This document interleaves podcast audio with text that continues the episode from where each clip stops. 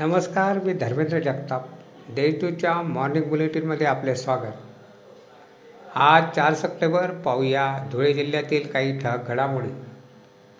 धुळे शहरातील चितो रोडवरील संबाप्पा कॉलनीत भर दिवसा रिक्षा चालकाचे चोरट्यांनी घर फोडून पंचवीस ग्रॅम सोन्याचे दागिने रोकड असा लाखोंचा मुद्देमाल चोरून नेला. या प्रकरणी शहर पोलीस ठाण्यात गुन्हा दाखल करण्यात आला आहे. जिल्ह्यात कोरोना बाधितांची संख्या नऊ हजारांच्या पुढे गेली असली तरी आतापर्यंत सात हजार अठ्ठ्याण्णव रुग्णांनी कोरोनावर मात केली आहे.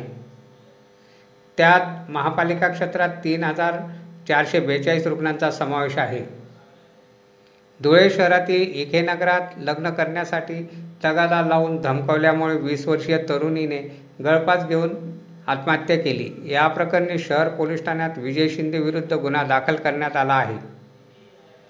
पिंपळनेर शहरातील सटाणा रोडवरील कृषी भांडार चोरट्यांनी फोडून रोकड व कांद्यांचे अठ्ठेचाळीस किलो बियाणे लांबविले. या चोरीचा पोलिसांनी केवळ सात दिवसात छडा लावून विकास सदो भोई याला गजाआड केले.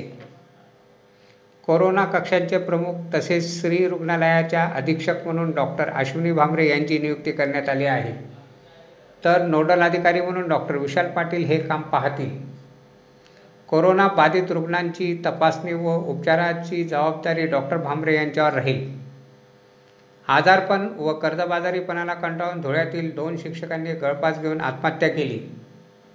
ललित कुवर आणि रमेश पाटील हे मृत शिक्षकांची नावे आहेत.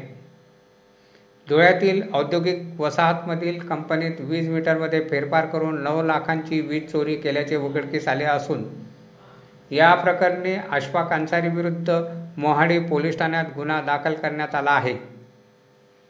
जिल्हा परिषदेच्या अनेक अधिकाऱ्यांकडे चालक म्हणून सदोतीस वर्ष सेवा करून निवृत्त झालेले चंद्रभान आहिरे यांना सेवानिवृत्तीच्या दिवशी आगळीवेगळी भेट मिळाली.